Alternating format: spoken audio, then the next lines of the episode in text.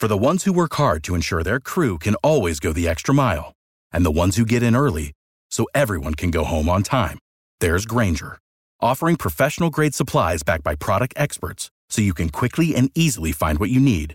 Plus, you can count on access to a committed team ready to go the extra mile for you. Call, clickgranger.com, or just stop by. Grainger, for the ones who get it done.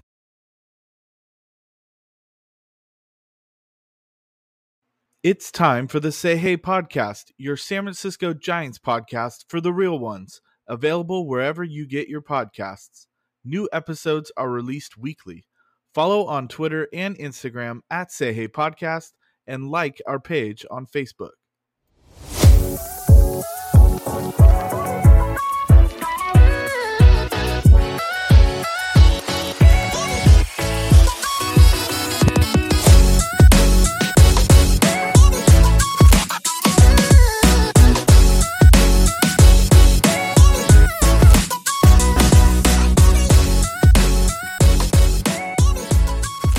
It is episode 82 of the Say Hey podcast. This is Doug Hayes, aka Say Hey Doug. It is August 16th, 2022. First, bring in my co host as always, Say Hey Rob. Happy Tuesday, brother. How's it going? Happy Tuesday, Dougie. Uh, good, good to talk to you. It's been a good, uh, good couple days for our San Francisco Giants. You know, as soon as we get like one step out, they kind of start pulling us back in, like they're, they're keeping gonna, us around. like they're actually going to do something. But no, I, I don't think you and I are uh, quite uh, all hands on deck yet with this uh, this little hot streak they're on. But hey, last couple days have been cool. We got to see Madison Bumgarner last night. Always Yeah. always good to see MadBum back at Oracle. Uh, And then he helped with the Giants out last night, throwing a couple lollipops to, to, to the boys. But uh, that's super excited about our, our guest tonight, though, no doubt about it. Yeah, uh, winners of four straight. Giants are back over 500 at 58 and 57. They're still like five and a half out of that wild card. Only 22 and a half now back in the Los Angeles Dodgers. So, uh, but yeah, we, you know, we love having, we're bringing Kevin Cunningham back on from Giant Futures. Uh, we love having him on. This is like our third time I think we've had Kevin on to talk prospects. So, Kevin, first of all, good evening. How's it going? Welcome back. Kevin. Thank you. It's been going great. At least the Giants are beating up on the bad team, so Finally. gotta enjoy that while it lasts. Yeah, And we'll, we'll take it, right? absolutely. So, talk about before we kind of get into you know our topics we want to discuss tonight. Um, you know what's what's been your experience this season so far following the Giants farm system? Have you been able to go to a decent amount of games? How, how are you following? What's going on with that? I admit this year it's been more of a virtual thing for me. Uh, had to deal with some medical stuff the start of the year, so no getting out and everything. I did make a great trip up to Eugene. Luckily, it was not as hot as it was last year when I was there. And uh, I got to admit, you know, Eugene's really had the most exciting team at times this year. There have been a lot of exciting players. And even though I missed Marco, there's still a lot of other guys on there who are interesting to watch, whether they're succeeding or in some cases not succeeding at all. Gotcha. Yeah, for sure. I I definitely you see the you know the box scores and and guys who are performing it with it throughout the system, and a lot of it has been at that high A Eugene level. So definitely exciting time for the Emeralds and the and the folks in Oregon. So um, I I wanted to get it. I, I wanted to come off starting hot with a big name in the Giants prospect system. I want to talk about Randy Rodriguez. He is currently in Sacramento with the River Cats. Um, you know, hasn't had the greatest of years statistically, but uh big strikeout guy, will walk guys. Does Randy Rodriguez have a shot at making this bullpen for the Giants out of camp next year? Uh, the answer is sure. He absolutely does. The Giants have been very aggressive with the guys that they promote to the 40 man roster to pr- uh, protect from the Rule 5. And they did that with Randy. Um, obviously, the Rule 5 wasn't an issue in that case. Uh, but you look at what they did with Camilo Doval, uh, Castro, Kervin Castro, Gregory Santos, and all of them, at, or uh, excuse me, Doval and Santos got that ultra aggressive push. Like they sent them to the majors in April last year, and they sucked at that Mhm. point. They it, wa- it was really aggressive. Um, I think they may have learned a couple of good lessons, both the pitchers and the Giants. Uh, but I think you'll see that with Rodriguez as well. But Rodriguez has had such a crazy year. So since he was on the 40, because of the um, lockout, he wasn't able to work with the team during the offseason. And he actually came into camp a little out of shape, uh, kind of unprepared, which was interesting. And then they tried to convert him to starting, which he did okay at. He wasn't getting a lot of, he wasn't going deep into games, but he did all right. And then at the start of July, they just said, okay, you're a reliever again. And I mean, he just absolutely dominated after they put him back in relief. Uh, 6.1 innings of relief in Eugene, 14 strikeouts, one walk. And they said, you're ready, go to, go to Richmond. Uh, he struggled a bit more since he's gone to Richmond. He's, he got six games there, and now he's up in Sacramento. But he's got the stuff. He, they really like his stuff the same way they like Doval's. And it wouldn't surprise me to see them try to give him a chance, especially if he can even the ship, have a good offseason, and come out strong in spring training next year. Yeah, I mean, he had 13 starts in Eugene. And do you think, though, at the big league level with the struggles the bullpens had this year, that was a big reason why they said, hey, we may need to rush you and put you back in the pen? I think that may have been part of it. I also think uh, Castro's surprise struggles in Sacramento also led to that a bit. And Castro, I think everyone was expecting to have some role in the bullpen this year. Same, yeah. And I, and I, I don't know what happened. He's one of several guys who just have had mystery fall offs this year. Obviously, they've waived him. Uh, he's now, I think, with the Cubs. I think they actually put him in the majors a couple weeks ago. Yes, uh, which is pretty crazy. He's he's having his struggles there as well. It's sad to see him go, but I think they were thinking the same thing with Rodriguez. My guess is the reason they had him starting was they were saying, We want you to get as many innings as possible. So we're going to put you in this role where he's doing double the innings he'd normally do in relief and see how he did. And he, he handled it pretty well, all things considered. Yeah, it's crazy how life comes at you pretty fast, man. Kervin Castro makes the roster, postseason roster over Johnny Cueto last year, and bam, now he's not with the organization anymore. That's crazy how that goes goes down. But hey, Kevin, I want to get to Hunter Bishop a little bit. Oh, with his injuries and you know he's, he's still uh still hanging down there in in high A right now. Where do you think the organization stands on Hunter Bishop right now? Oh well, I mean, if I had my camera on, you'd see me doing a big shrug right now because it's really. I mean, he was the team's first first round pick, and I don't think anyone disagreed with the pick at the time. Like no. he was rated right at the right spot. He kind of fell maybe one or two spots. He's a local kid everything made sense for the Giants to take him. And as much as I may be critical about the current front office, it's hard to blame them for what's been going on with Hunter because obviously he's had some chronic injuries. We don't know all the details about them. Uh, I do know what's going on, of course, right now is he's recovering from oblique injury. He's missed a few weeks. He just started his rehab last night in Arizona. I mean, it's hard not to like Hunter Bishop because he has legit power and he has legit speed. He's going to finish the season despite his struggles, probably with 20 home runs and 20 steals. He's arguably the best defender uh, in the outfield in the minor league system. He's got all of those raw tools that give him sort of a high floor. It's just a matter of can he stop swinging at curveballs that he has no chance of hitting and really wait for the pitches that he wants. And the Giants are giving him a lot of leeway this year because obviously it took him some time to get back to game speed, to really start, um, you know, seeing the ball well. And when you start to see it in June, where he got a little hot again, he was hitting a bit more, but it's still just 260, which is not what you want to see from a first round pick in high A. So we'll see. They're going to give him every shot. I mean, he's got first round pedigree, which means he's got first round forgiveness for struggles that he has. Um, but they may start pushing him saying, you know, hey, you, you need to really start putting it together. I don't think he's going to get protected on the Rule 5 draft this this fall. At least he shouldn't be, because there's not a damn chance that there's a team going to say, we want this guy in the major leagues for an entire year and have him taken up a 25 man spot, unless they're hoping he goes on the DL, which is a pretty crappy thing for a team to do.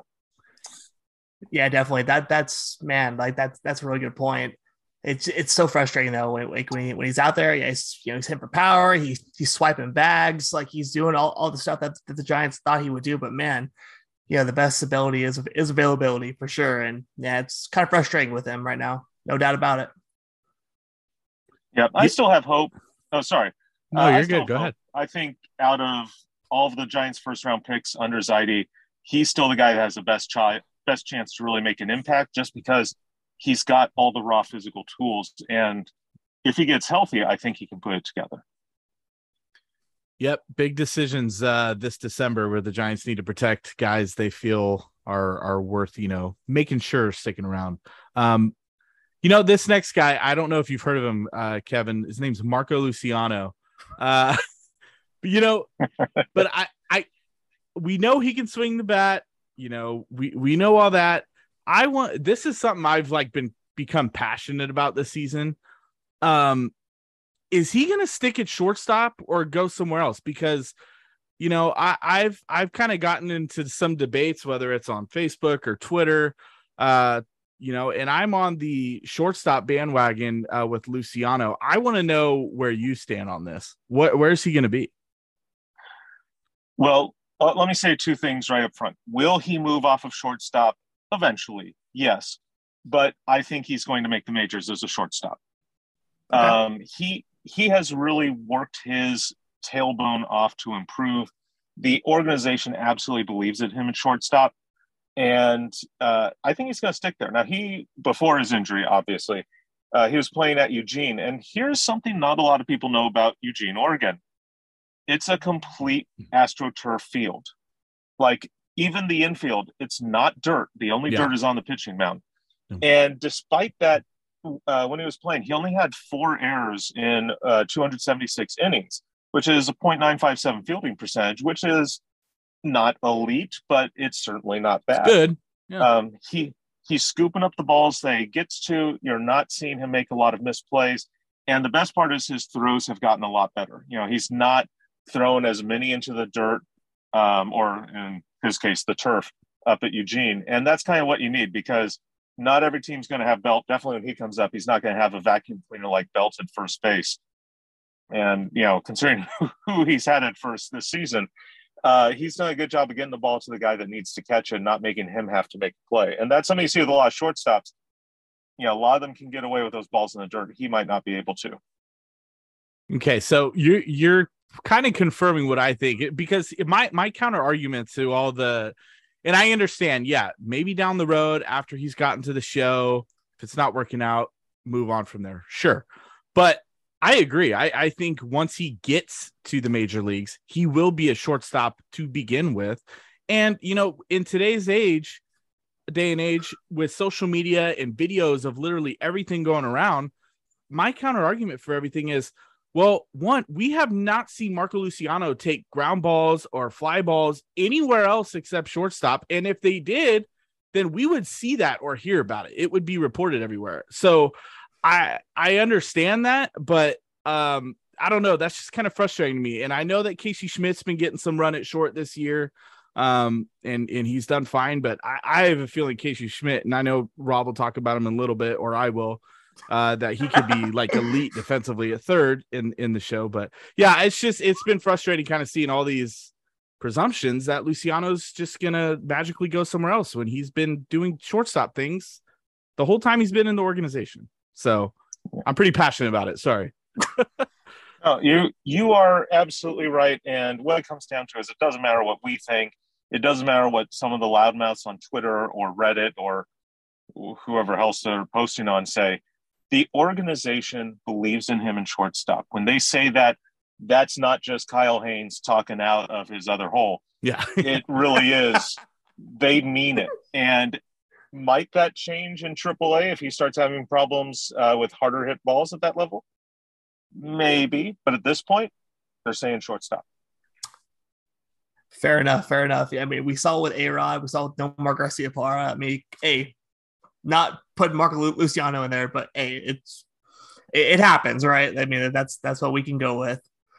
But uh, yeah, Kevin, I want to get you about uh Grant McCray. What do you think is keeping him in San Jose right now? I feel like he's a lot like Vaughn Brown. I feel like he's done enough to move up. Vaughn Brown obviously got, got the call. Grant McCray didn't. What do you think is keeping Grant McCray down in San Jose right now? Oh, that's a good question. And I love McCray. I love the fact that he's finally had his breakout season, which I think we're all waiting for last year. Um, he's definitely been one of the better stories in the Giants organization this year. But there's basically two things that are keeping him down there. First of all, it's roster issues. Eugene's got a loaded outfield. I mean, when Bishop's healthy, he's there. You got Luis Matos, you got Jairo Pomares, you got uh, Vaughn Brown, who again, you know, I think we'll talk about him in a bit. You got Carter Williams up there now too, who hasn't exactly been nothing. That's a crowded outfield, and none of those guys are necessarily pounding the door to get to Double A, except maybe Brown. And even at Double A, you got Diego Rincones, you got Armani Smith, you got their new guy Peters, you got uh, Michael Gigliotti, who's probably a good organizational soldier, but he's a good organizational soldier in Double A. So that's part of it. But there's another part that I think we're missing on Grant McCray, and that is he is one of the minor league leaders in strikeouts right now. Um, he's got 138 strikeouts and 470 plate appearances, which is one every 3.4 PAs. And he only walks once every 8.7. And San Jose, it's now in low A. This is a fastball league, and he's still striking out like that. Now he's hitting extremely well. So when he hits, he's making great contact and he's productive. But I think they want him to cut down those strikeouts before he really uh, pushes his way up the ladder because he's going to face more breaking balls and so forth, and that could be a struggle. Uh, he's improved a little bit as August has moved on. Uh, hasn't moved the needle too much. Uh, in August, it's about 1K every four plate appearances, so slightly better. But I think they're going to keep him down there. They're not going to rush him. They're just going to say, work on these strikeouts, and we'll see about putting a rocket pack on you next year. Yeah, no, you make a good point about uh, yeah, all the roster with the outfielders kind of jammed up there in uh, high A and double A right now. Uh, hopefully, yeah, cuts down on the on those strikeouts. Yeah, makes move up. 35 yeah, steals this year too. Yeah, 35 steals. Yeah, that's a standard. 35 steals, man. And the and the organization who's not big on stealing bags. I mean, that's you know, sticks out like a sore, sore thumb a little bit. Yeah. totally. Uh you know, I, I kind of brought up Casey Schmitt a little bit ago, and I'm gonna have the same kind of question that I did with Luciano. Uh, he's having a great year. He's hitting. He's in Richmond now. Um, we know that Casey Schmitt is a really, really good third baseman. Um, but he has been getting some more run at shortstop lately. And I know this kind of conflicts with what I was just talking about, but you know, this is something the Giants can worry about down the road. Um, is he a future third baseman, you know, potentially when he gets to the major leagues, or is he panning out actually to be more shortstop oriented? He's a third baseman. Uh, let, let's be blunt. The only reason why he's playing, he was playing shortstop at Eugene was Luciano got injured. Yep. And they needed someone, and it made most sense for Schmitt to move over to shortstop because there were roster issues there. You had Carter Aldrete and Luis Toribio, who were kind of taking turns at third base and first base, who were corner infielders. And by moving Schmitt over to shortstop, he could handle it. And it gave him some experience there, which is not a bad thing for a guy who's going to be carrying his defense or riding his defense up to the bigs. Uh, but he doesn't have the lateral quickness you want out of a shortstop. He's not going to cover as much range. Gotcha. He's got a little bit of a bigger body. Uh, I mean, he again, he gets to every ball, uh, or at least he picks up every ball he gets to. He gets those throws. He's got more than a strong enough arm for either of those positions on the uh, left side of the infield. But when he got to Richmond, it was immediately right back to third base. And that's the only place he's played in a small sample size so far there. And there's not really a shortstop that's demanding playing time at in, in Richmond right now. I mean, right now it's Tyler Fitzgerald, and I like Tyler. Like there's a utility player inside Tyler with his power and st- stuff, but sure, he's also been striking out a lot at Double A, and I think they'd put Schmitt in that position if they preferred him there and let Fitzgerald play second base. That's not what they've done. They've put him at third and they've stuck him at third, and so yeah, that's kind of looks like what the plan they've got. So listen to the organization; they're telling you where they think he's going to play. I'm with you. I I think that he his future is at third because he is a phenomenal third baseman. I mean, you know, those don't come around as often as they they used to anymore. And you know, he's also hitting the ball very well this year. And I know, like you just said, he just recently got called up. I think he only has like five games in Richmond, but had a really good year at the plate too um, in Eugene. So showing the power um, and, and, a decent walk rate. So yeah, I'm excited about Casey Schmitt. I'm 100% on board with you, Kevin. Third baseman. Um, excited for his future. I, I, I believe he could be definitely one of the guys that makes it. No doubt. Oh, I mean, and uh, Doug and I, I mean, we saw Casey, Casey Schmitt. I think uh, at least three or four times last year. Sounds uh, yeah, yeah, playing for San Jose out here in Stockton. I mean, looked very crisp, and along with Luciano at shortstop, yeah, Schmitt looked very comfortable over there, and that's obviously a very uh, small sample size what we saw, but yeah, very impressive in in those outings for sure. But uh, Kevin, I, I got to get you. We kind of alluded to it earlier, but Vaughn Brown is kind of simple here. Is, is he the real deal? Is he going to keep tearing it up? Oh man, I get more questions about Vaughn Brown this year than anyone else uh, on social media. I bet. And and I mean, on one hand, I want to say, look, I mean, this is the highest drafted hitter that they took in the 2021 draft. Although that was the 10th round, so you know all the pitchers, yeah, yeah all the pitchers. Yeah, yeah. Um, it is too early to say on Vaughn Brown. Uh, let, let's be honest with him. He has torn up single A uh, and the numbers are pretty crazy. Like you look at them right now. In San Jose, he hit 346 with a 1.063 OPS. Right now in Eugene, in uh, about 20 less games, he's hitting 341 with a 1.047 OPS. That's co- amazing consistency in terms of that production. He's combined for 41 steals and 47 attempts. I mean, he's hitting home runs, he's hitting doubles. Um, but, but this is a guy who was a senior uh, draft. He played for uh, Division two school, so he didn't have a lot of experience, but he is older than these single A leagues. He just turned 24 in late June, and I mean he's beating up this competition, which is what you'd want. But you don't want to make too big of a promise on him yet, just because you know we've seen a lot of guys who just absolutely nail it in single A and then that jump to double A can be tough. And he is going to have to uh, prove himself before anyone starts stamping him with something like a real deal. That being said, there's a lot to like about him. He plays hard. I gotta tell you, he's Hunter Pence. He looks like Hunter Pence. He looks like Hunter Pence and Grant Brisbee had a kid who's playing baseball. um, he's goofy. Perfect. he's all he's all legs he hustles his ass off. He's always got a weird look on his face. Um, and the photos I was taking in Eugene of him are just absolutely amazing. But let me tell you the one thing that I saw of him in Eugene that makes me say that the Giants believe in him. And I think there's a lot to like. And that is, uh, I was there for a week in Eugene. The final day I was there, he had the day off, except he didn't have the day off. They had him coaching first base. And I mean, maybe the regular first base coach was off and whatever. And they often have players coach first base. That's not the weirdest thing in the world. But you're talking about a guy who at that point was still just in his second week at the level with the team. He hadn't been there to be like the veteran guy who's earned the trust, but the coaches felt enough about him to put him out on the field and have him kind of play in that sort of a role. And that's I that's the one thing like I see those things and it says this organization really likes him, and I think we'll see Brown go pretty deep.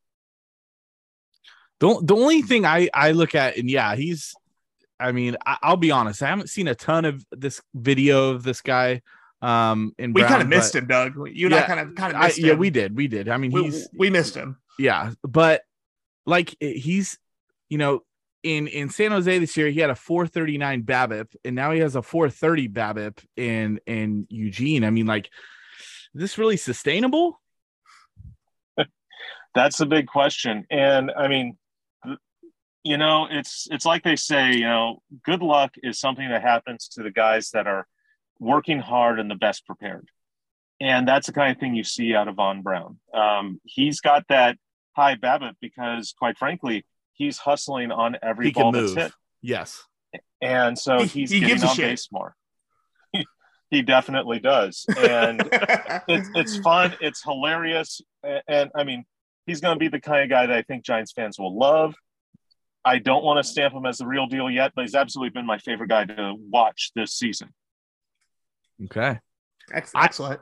I, I have like two combined questions here, and I know that I formatted this very poorly, and I apologize. but um, uh, let me let me kind of mix this up. I'm sure you can you can run with me on this. I want to talk about sure. more of the lower level guys, Patrick Bailey and Will Bednar. Should we be worried okay. about them right now? Um, well, okay. Let me say Bednar first. The answer is yes. You should. Okay. Um, Bednar's velocity's been down from what we saw in college, and that had quite a bit to do with his results uh, that we've seen this year. Now, also his control's been off he was a legitimate danger to the other team in his uh, season debut this year. I think he hit four guys, if I remember. I don't have I, it in front of me. I believe God. hearing that, yeah. Oh, yeah, that's right. That's right. Yes, yes, yes. Yeah, and I mean, and it wasn't intentional. Like he wasn't angry. he just couldn't. He didn't know where the ball was going. Uh, but luckily, he wasn't like full Charlie Sheen. He was more like the old guy in Major League who's trying to put Vaseline on the ball with Charlie Sheen's control. Um, that was pretty much what you had, uh, which I mean, you know, you don't want to see it out first round guy. And it's like loved Will Bednar's, you know, repertoire. You love what you saw of him in the College World Series last year, but he's one of a few guys who just saw velocity drops this year. And I'm not going to speculate. I'm not going to, first of all, I'm not saying steroids. I'm not even hinting steroids because, quite frankly, that's not how they work. Um, but something's weird that a lot of the guys have had drop velocity. I'm going to say another name, second round pick Matt Mikulski. Yes. Huge drops from the way they were scouted. Yes. So yeah, it, we don't. I don't know if it's mechanical. I've had a lot of discussions with some of the other prospect hounds uh, about this, and we don't know. But it is something to worry about. Something to keep an eye on. As far as Bailey, whether or not you should worry about him, well, to worry about someone means you got to have hope about them. And um, yeah, no. uh, I have never heard scouts and prospect hounds talk as negatively about a first round pick as I have about Patrick Bailey. Wow. Um, and I will not pass along some of the words that have been said by scouts. Oh man. um, You're Look, good. I respect Pat- that. It's fine. but Patrick Bailey has the physical tools you want in a defensive catcher. And obviously, if you can play defensive catcher, you've got a really high floor. And he's got the right kind of body. He's smaller. He's not going to kill his knees as he plays. When he's trying hard, hint, hint, um, he is going to get to balls that are thrown around him. He's going to pick him up clean. He's got a strong arm. He can have a very aggressive arm trying to uh, catch base runners, pick them off, catch them stealing. But there have been some serious questions about his effort and attitude this year. Hmm. Um, and that's not a good thing because if you're going to be a catcher, you can't be an asshole. Um, I don't know how AJ Pierzynski got away with it as long as he did. I was going to say that, Kevin, but you beat me to it. Go you went right to Rob's yeah, real house. Yeah, keep, keep, going, keep going. I'll, I'll, just say it was, there's another P word that people have been using about him not Pierzynski. But Yikes. that's the kind of thing that is really scary. Now, luckily, this is the kind of stuff that you can grow out. Joey Bart had a little bit of an attitude issue when he was at low A ball and trying to work his way through. And of course, he had a lot of pressure put on him. But the difference was was that even when Joey Bart would have these reports of being disagreeable and hard to connect with, he still put in the work. Yeah and he also put in the work on his attitude. And now, you know, when pitchers are talking that they love working with him, they're not lying. He has become better at that, and that's great. And maybe we could see something like that change with Bailey. But the other side of Bailey is he doesn't hit anything like Bart. And um, at this point, again, you're talking first round pick hitting the way he is in high A, not what you want to see. So there's a lot of changes that need to happen with Bailey. But like I said, I have not heard as much negative talk about a high round pick like him in a long time. Now I want to keep this negative train going. Uh, oh man, I'm sorry. well, you know, uh, uh, hey, you've been on a couple times. You know, Rob and I tell it like it is, and we are we're realists here. but yeah, we're talking about other worries here, kind of big names, just to check on check in on these guys. And this is a check-in episode. I mean, it's August. They've had a pretty good portion of the season done. I mean, there's a month and a half left. Big time, you know, prospect. He's been ranked as high as like two, I believe, over the last year or so. Luis Matos, Heliot Ramos, and Sean Hjelle. I know I'm throwing a lot of names at you. I apologize, but um, you know, these three guys, and then then we'll wrap it up with that. But uh Matos, Ramos, and Jelly, other guys should be be worried about? Uh, Matos is definitely a worry right now. Um, a lot of people are talking about him as maybe even being a better prospect than Luciano. Yeah. After last season. And what he's done this year is a huge surprise. Usually, guys who do good at San Jose, eh, or at least in low A, will do good at high A, and then double A is where the wall hits. Sure. Uh, so to see Mat- Matos the way he's been this year, he's looked like a different player. Um, when he was in San Jose, he's a confident player. He's definitely an aggressive player. You could see some frustration here there when things weren't going well, but mostly he was able to work out of it. When I saw him in Eugene, uh, end of June, early July, uh, he looked tentative at the plate. He was not following through with his swings. He was kind of swinging late. It just looked like a player who was second guessing himself uh, what I've heard from other people who saw him most recently, especially uh, Roger Munter, who was just out in Eugene a little while ago, uh, he says that that's kind of changed. Now he's swinging more confidently. And certainly in the last couple of weeks, you've seen the production pick up. Uh, he hit very well over the last couple of weeks. You've seen the power return in late July, which is good. Uh, but now he's being much more aggressive and missing those curve balls.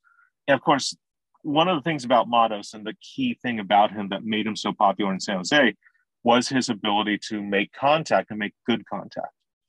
He just hasn't done that this year, uh, at least until recently. Hopefully, what we've seen the last about month or so is going to be that turnaround point. We're going to see him hopefully finish this season strong, and we'll see what happens. There's still a lot to like about him. I don't think you're going to see him drop off of prospect lists like a couple of other guys have this year. But yeah, it's worrisome to see these troubles, especially down here at high A. And, you know, part of it might just be it's Oregon, it's the Northwest in the, you know, his, you know, second full year. I've heard some people say, and I'm very careful about this because I don't want to sound like I'm making any stereotypes. I have heard people say that some members uh, coming from international communities have had problems because mm. it's colder, it's rainier, and there's also a lot less people who will speak Spanish if they are trying to get out in the community, as you would in a place like San Jose or Good California. Point. Yeah, good point. Um, you know, and the you know these cultural things are difficult to talk about. And yeah, I'm a white guy. I don't want to be putting words in any mouths. Like sure. I'm, I'm not trying to be insensitive, but we need to consider that there might be some cultural issues that they are facing. Yeah, is that a thing? I've got no idea. And at this point, I'm I am throwing out random guesses, but there's a lot to like about Matos. And my end point is it's not a point to give up on him yet or think that this is the real Matos. We're going to see something different. I think he's going to do better uh, with another year under his belt. And he does. They, uh, they they will have to make a decision on him in this December. He is Rule Five eligible this December. So right. yeah, that's a tough one because he's got a lot of talent. You kind of want to protect him. Yes, but you, you got to ask: Is this a guy that's going to stay in the majors all year? Exactly. Right, yep. Right. Right. And I've, if we get to it, I've got words to say about Farhan when it comes to Rule Fives. But anyways, oh, we'll let um, you. Yeah, well, yeah, you can say whatever whatever you want, man. Uh, let's let's get to Elliot Ramos. Um, I got no idea. He is just hacking at Sacramento. Um, all the advances in plate discipline we saw over the last couple of years have just seemed to disappear from him this year. And it's really hard to tell what's going on. Now, uh, he's been out for a few days. Both him and Vaughn Brown have been out the last few days. I got yeah. no idea what's going on. Uh, he might have retweaked his knee. We'll see. Hopefully, we'll see him come back. But it's just been a weird year for him. He started off really nicely. And I don't know if this is the thing gone, but it's, it's something I was kind of surprised the Giants did they called him up after a really hot start, after like the first about week of the year. Mm-hmm. They called him up to the majors because a reliever went on the um, paternity, right? Bereavement, not, not bereavement, or was it bereavement? Yeah. Yeah, bereavement. That was the word I was looking for. Yeah. But it meant that there wasn't going to be a spot for a long time. It seemed weird to bring up an outfielder for a reliever. And after that, Ramos was out of whack and he's never been able to get back in whack. Now, being good for a week doesn't mean much. And maybe he would have been out of whack anyway. But it's one of those things I look at like it feels like you messed up a guy's rhythm who really just needs his rhythm. And while getting him his major league debut is a great thing, that day would have come one way or another. That didn't seem like the best time to bring up, in my personal opinion. Yeah. I, I am not a player development guy, so it's hard to say, but I look at those things. I don't know if that's the causation of what's going on, but you see a connection there. Um, Hjelle, let's talk big league calls, call ups with Hjelle. Um, since his last big league call up, which was back in Miami, and you probably remember it, it was not great. Mm-hmm. Uh, he went back down to the minors, and his control just disappeared since then. Uh, let me see if I can bring this up real fast. But he literally was having solid control all year long. And then in like the five starts that have happened since he uh, had that call up, uh, he has walked, where is it? 18 walks in 27.2 innings, which is nearly double the walk rate that he had the rest of the season before that. Again, it's hard to say whether or not that call up had anything to do with it, but something certainly seemed to have changed. Um, obviously, a lot of people are down on Hjelle. I'm one of the highest guys on him, other than his actual physical height. But you, I still see a starter in what he's got. He's not going to be a dominating starter. He's a back of the rotation guy. But quite frankly, uh, Zaidi can't find a new random pitcher to pull off the trash heap and stick in and do four or five of them every single year. At least having a consistent guy would be nice. I still see that for Hjelle, but he's got to turn around and it's going to start with getting his control. And then he's got to stop allowing as much contact as he has been, at least hard contact. Thank you for your loaded question responses. I appreciate that. that. yeah, th- that was pretty loaded. Uh, hey, hey, Kevin, this is this is kind of a broad question. Like, uh, it's kind of tough to answer. I'm sorry about this, but I I, I really have to ask. Uh, do, do you think that the, that the Giants prospects are kind of being negatively impacted by Farhan essentially using Sacramento as a spot for, for lack of a better term, 4A type players like fringe big leaguers with past experience. Do you think they're negatively being impacted by that? Um, it can be an impact. It can block rosters, but let's be honest. There haven't been a lot of guys that have been breaking down the door from Richmond to get to Sacramento. Very true. And the, the guys who have been, like David Villar, have made it. Um, so I don't think that's as big a deal. Um, definitely, it can be an issue, and it's definitely frustrating when guys who have been working within the system are being passed on for, you know, whatever the waiver draft pick of the week has been. Uh, Kevin Padlo, you know, um, Michael Pe- Papierski, yeah. Whichever guy you want to grab off the Seattle Mariners roster, or excuse me, the Tacoma, Tacoma Rainiers roster for some reason, yeah, and then give him back. Um, I mean, seriously, it, it is something that makes you wonder because Sacramento has definitely been waiver wire home. Uh, the River Cats have been one of the top three teams in the league, both in terms of the number of hitters who have gotten at least one at bat with them, as well as the number of pitchers who have pitched. That pitcher number is a little stacked because it includes position players, which the, I think Sacramento has been a little bit more aggressive in using, but tells you how many guys they've been getting. But I think a lot of it's also just this whole. I had I don't know if Zaidi's building a team with filling the roster with the players they need. Um, they they traded Dubon for Papierski. I'm probably mispronouncing his name, but hey, he's not with the organization yeah. anymore. Um, but then they waive him, and then they get a couple of catching injuries, and then it's like, well, let's see if Yermin Mercedes can catch. No, no, no, no. He's a nice hitter. Don't get me wrong, but no. Um, he saw this kind of desperation for another catcher. You get Austin Wynns in, who's been he's been doing a good job. But then a few weeks later, you've got that shortstop problem. Crawford's down, Estrada gets concussion. And for whatever reason, they didn't want to go with some of the guys they had in the minors, especially San Diaz, which kind of surprised me because he's on the 40. Or Yep. no, he's not on the 40, but He's not, They could have yeah. put him there. Uh, and they go and make a random, uh, again, felt like a desperation trade to get Dixon Machado just have a body that could play shortstop, all while there's lots of calls on the team about not enough defense and all that. And it's just, it's been fascinating to kind of watch the Giants suddenly go into these desperation modes. That stuff at the end of April and early May, trying to get corner infielders, which led to all those trades just constantly with these guys coming from the Mariners, especially for some reason, Yeah, weird. was just wild to watch. And it was just like, did they not build the 40 with an idea of like, hey, these are the guys who are the backups that we might need and have those guys in place? But Zaidi likes his roster turn. He likes to catch a guy on waivers, let him see what he can do in two weeks, and then try to waive him again and see if he can pass through waivers a second time right. which quite frankly if you need to trade cash to get a player because you're afraid he's going to get picked up on the waiver wire before he gets to the giants he's not going to pass through waivers a second time so yeah um and then you got the rule five stuff you look at you look at these guys who get put on the rule five draft in very aggressive ways or put on the 40 man roster to be protected from the rule five really aggressively like last year Doval absolutely should have been protected I can see a good argument for Gregory Santos. Mhm. Kervin Castro had last pitch, admittingly in 2019, in short A baseball. That is like the lowest level before the rookie league. Some people still call it a rookie league. He had no experience pitching above that.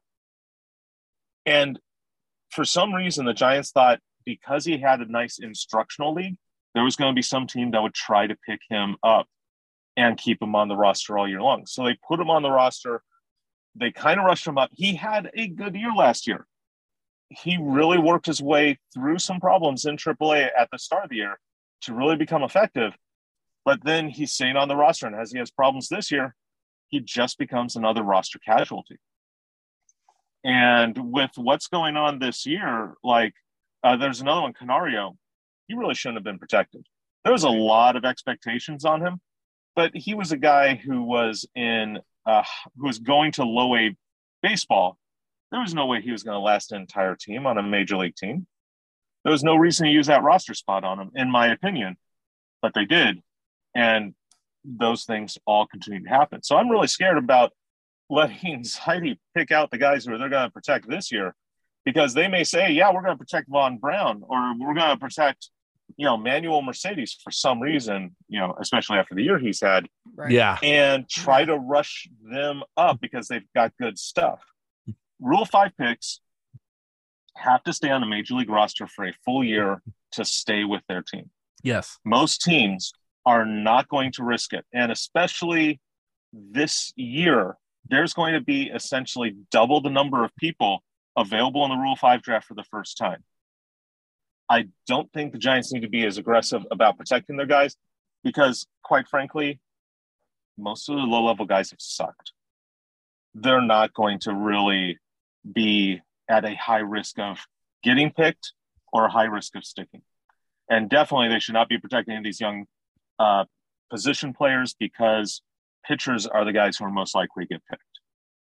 Makes sense. And I'm- honestly, the guys, you know, Cole Waites, yeah, th- this is a guy you should protect because he's he's getting close to that doorstep, uh, doorstep. Excuse me, doorstop. I don't know what I'm saying anymore. um, but a lot of those guys, especially those low A guys, those guys who are in Arizona right now, there aren't a lot of guys who are really lighting it up, and I don't feel they should try to protect them just to protect them.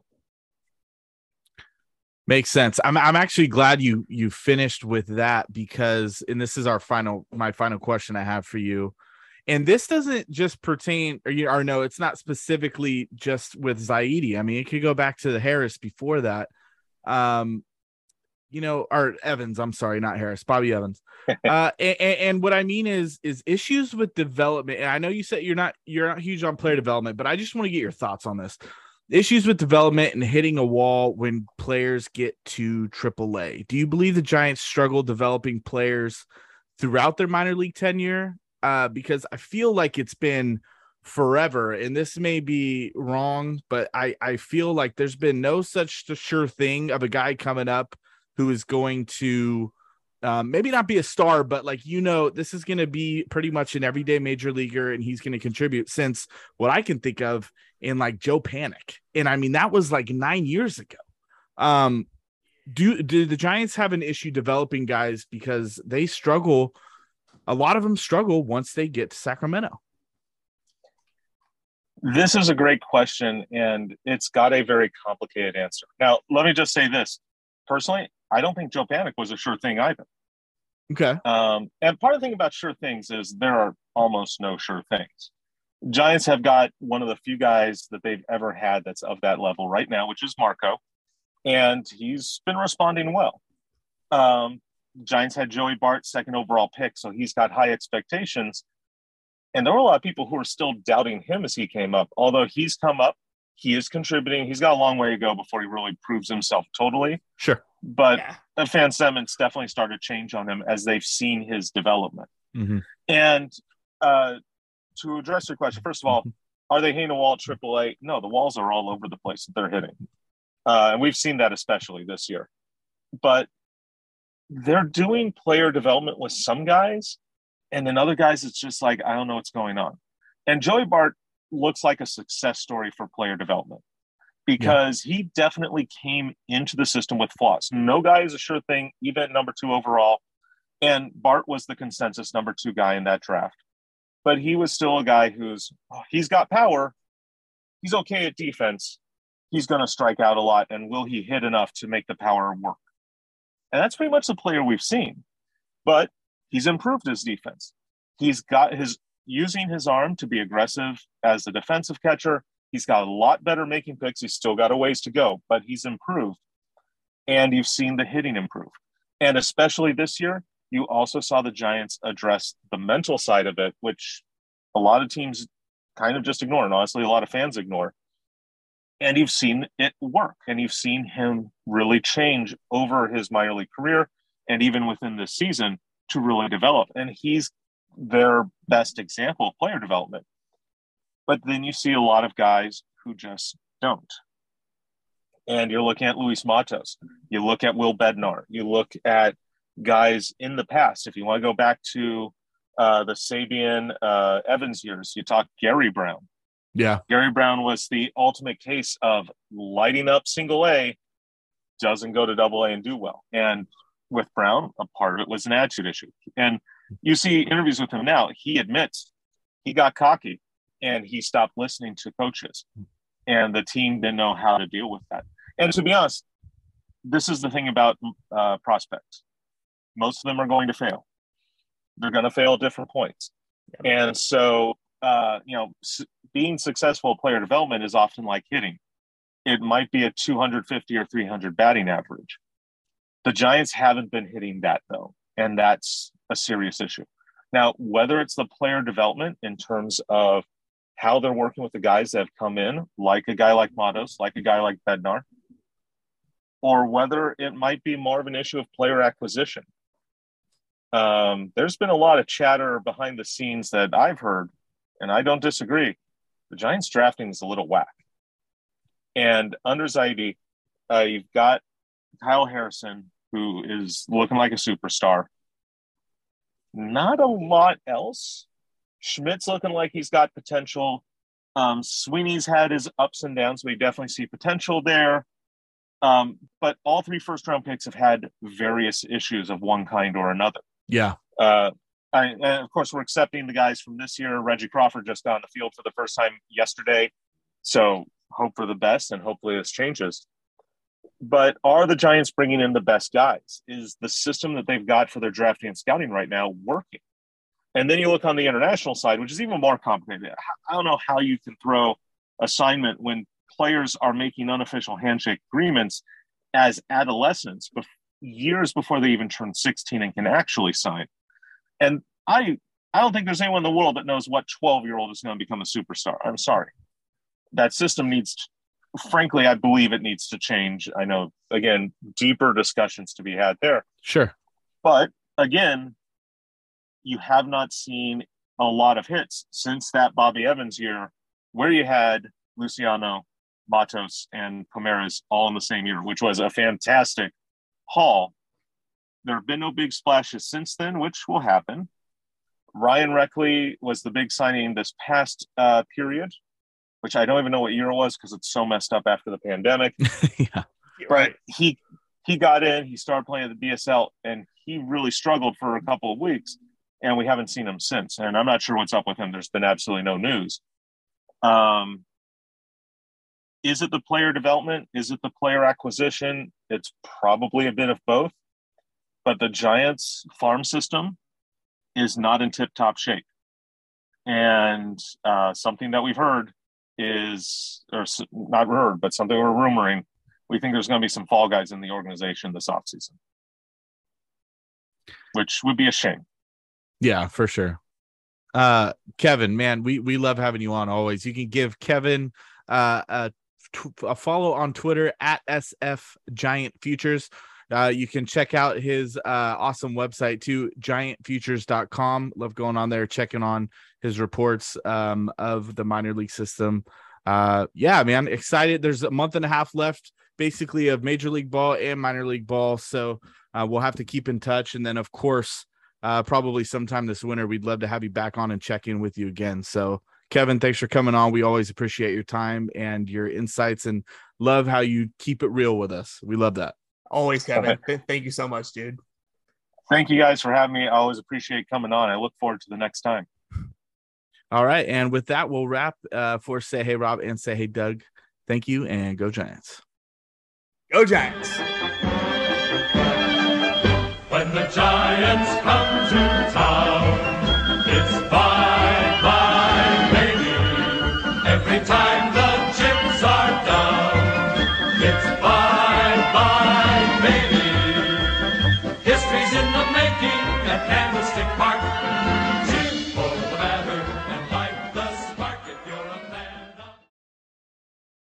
For the ones who work hard to ensure their crew can always go the extra mile, and the ones who get in early so everyone can go home on time, there's Grainger, offering professional grade supplies backed by product experts so you can quickly and easily find what you need.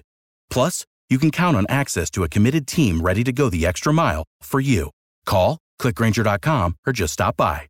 Grainger, for the ones who get it done.